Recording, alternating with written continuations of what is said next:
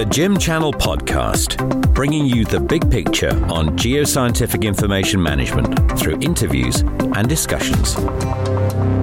Hello, welcome to the first episode of Acquire's podcast, The GIM Channel, delivering insights on people, processes, and technology for managing one of the natural resource industry's greatest business assets, its geoscientific data. I'm the host of the GIM Channel, Sarah Mitchell, and I'm joined by Misha Stacker from Acquire Technology Solutions. Hi, Misha. Good morning. Hello. 2016 marks 20 years of business for Acquire, and today we've invited a guest speaker, Paul Murtagh, from one of Acquire's longest standing customers, Anglo American Coal, to join us.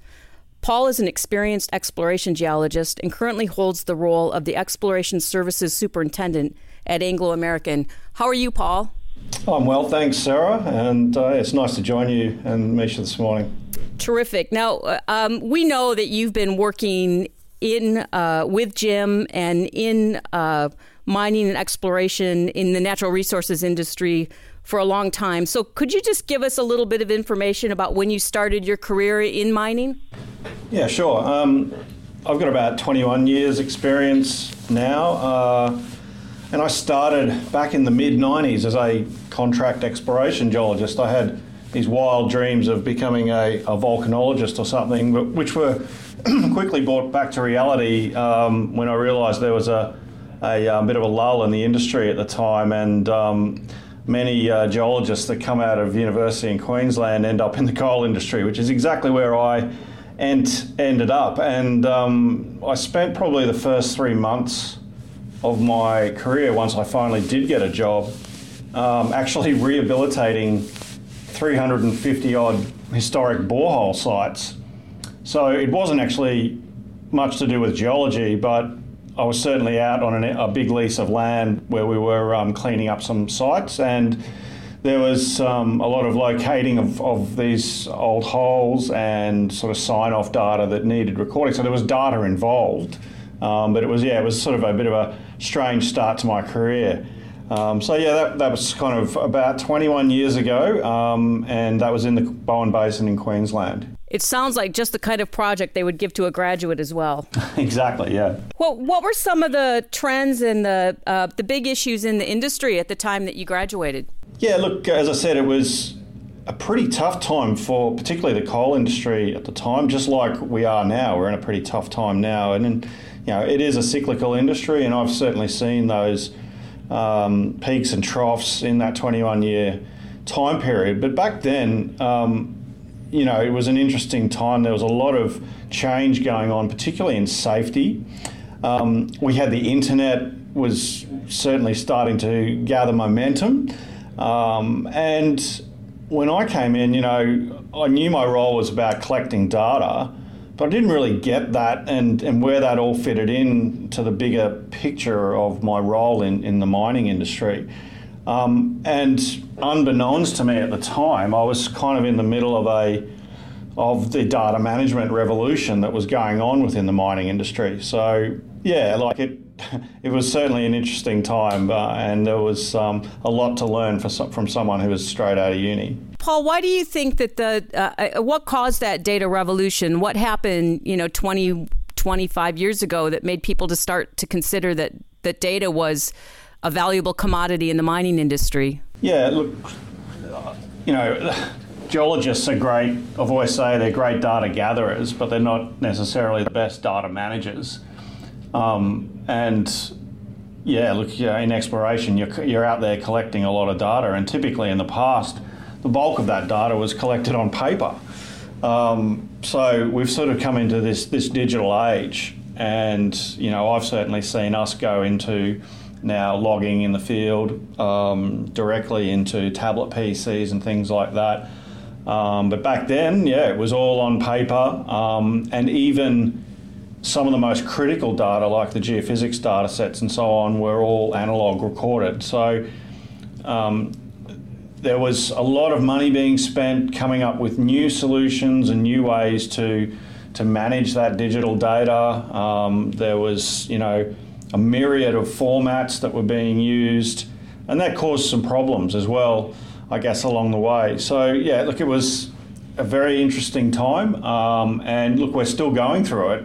Um, but we have certainly come of age in terms of a lot of the technology and, and um, the innovation that's gone on in that last 20 years as well. That's a, um, a fantastic um, kind of insight into 20 years ago to think that the internet was just starting to make its a presence in business. I mean, it's it's so much of what we um, deal with every day. So, um, what kind of you mentioned that uh, the innovations coming through? Uh, how are you seeing these emerge? Um, I think there's lots of new technologies that are you know making life easier for people. Um, in the workplace, uh, and certainly in some cases, and particularly this is the case I'm starting to see in the mining industry, is it's actually replacing people. Um, automation is gaining a lot of momentum. You know, uh, there's there's operations in the WA that I know of, you know, iron ore operations that uh, are, um, you know, all the truck fleets there are, are, are manless.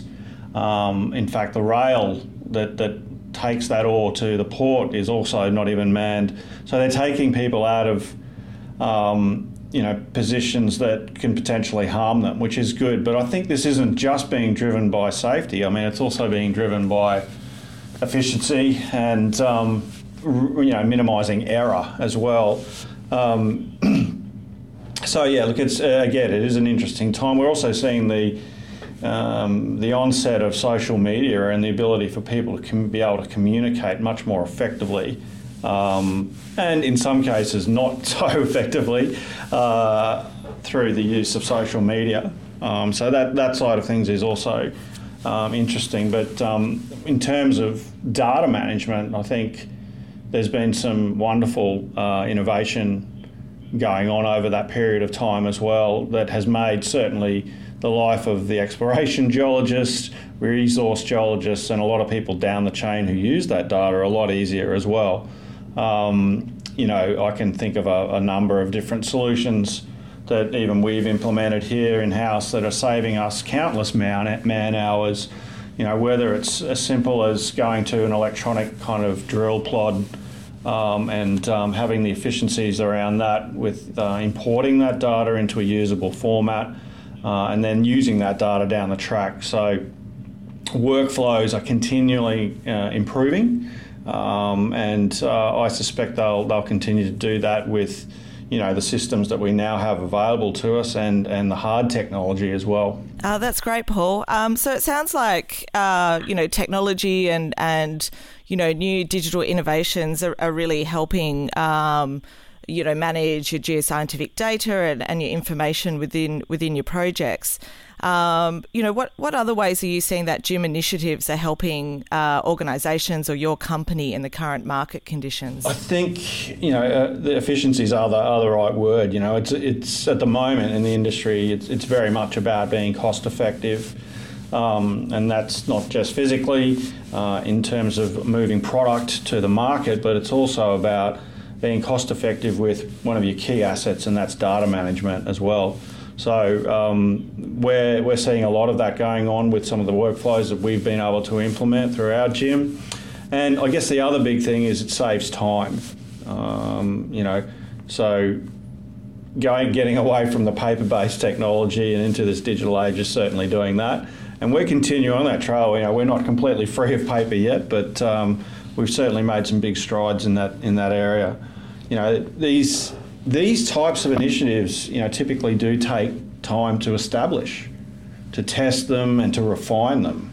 Um, you know, but typically they are worth doing, and once they're set up, they uh, generally benefit the uh, organisation in terms of you know reducing costs or improving um, workforce efficiencies. I, I, can see the reason why geologists would love this because their original observations and measurements are stored and they they have more confidence in the data that that they're um, using. What advantages or benefits would the wider business see for it, or the uh, not necessarily the business, but a mine site? I think access and interpretation of um, of data. So having ready, readily available information that's up to date.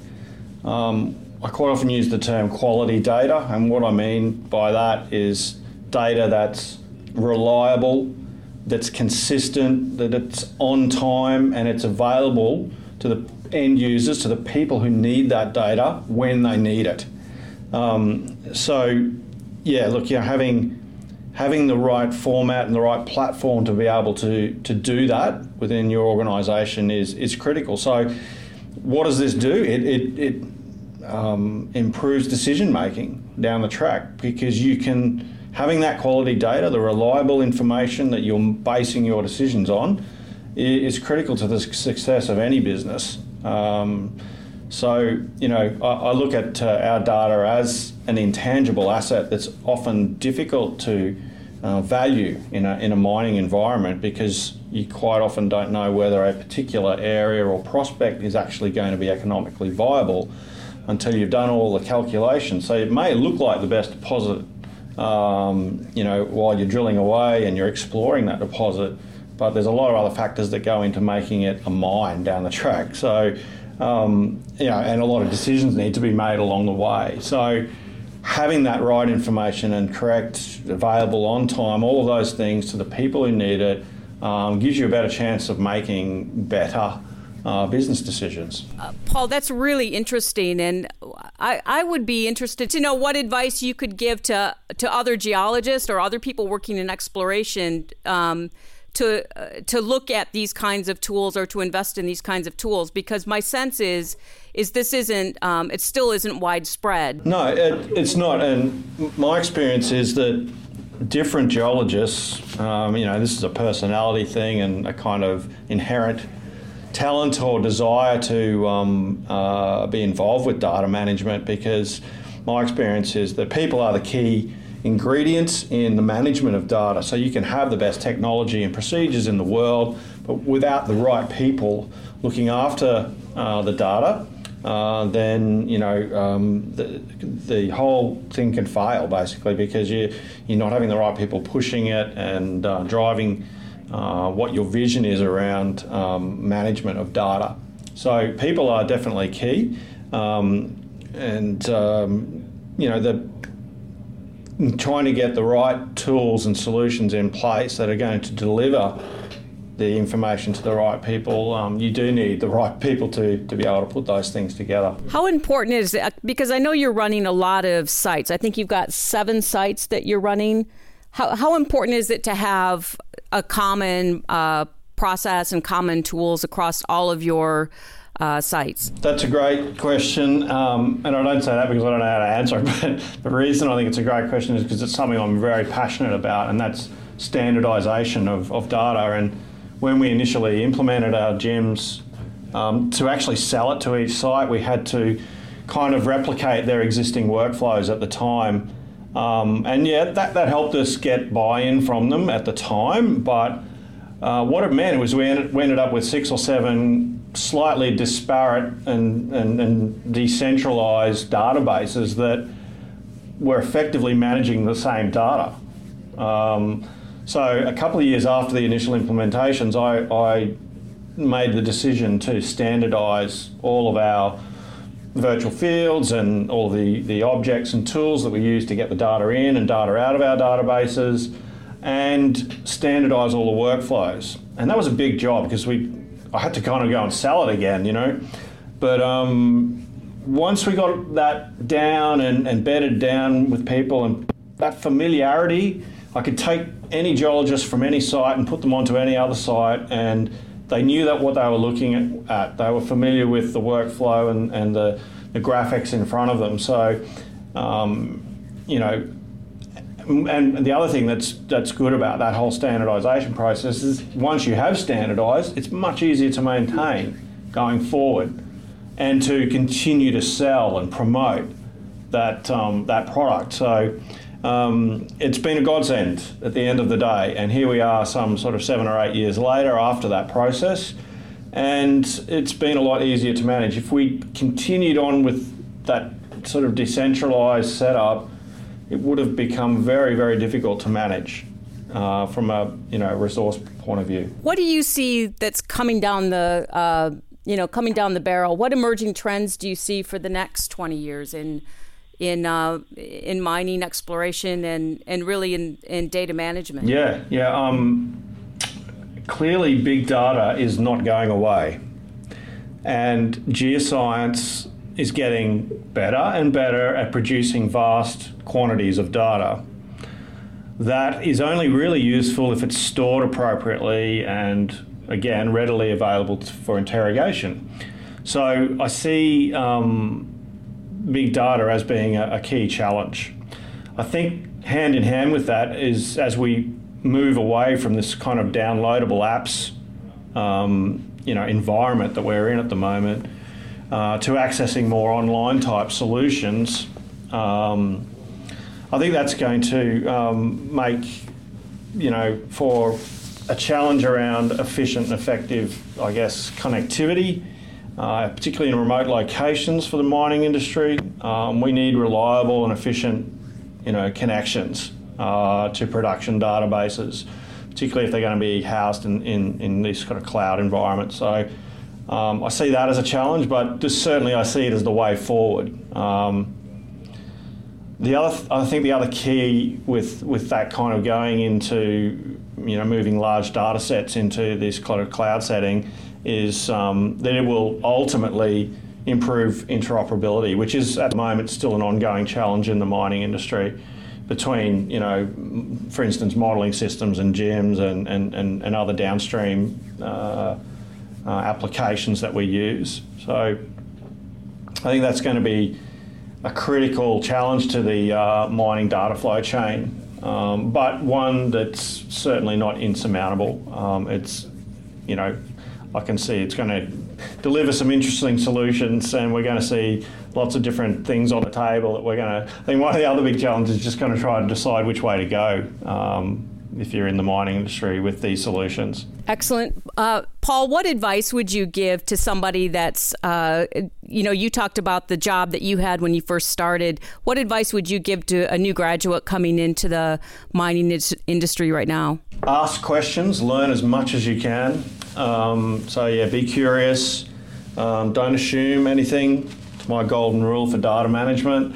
Um, and, um, you know, I guess, yeah be willing to to learn and care about what you're doing.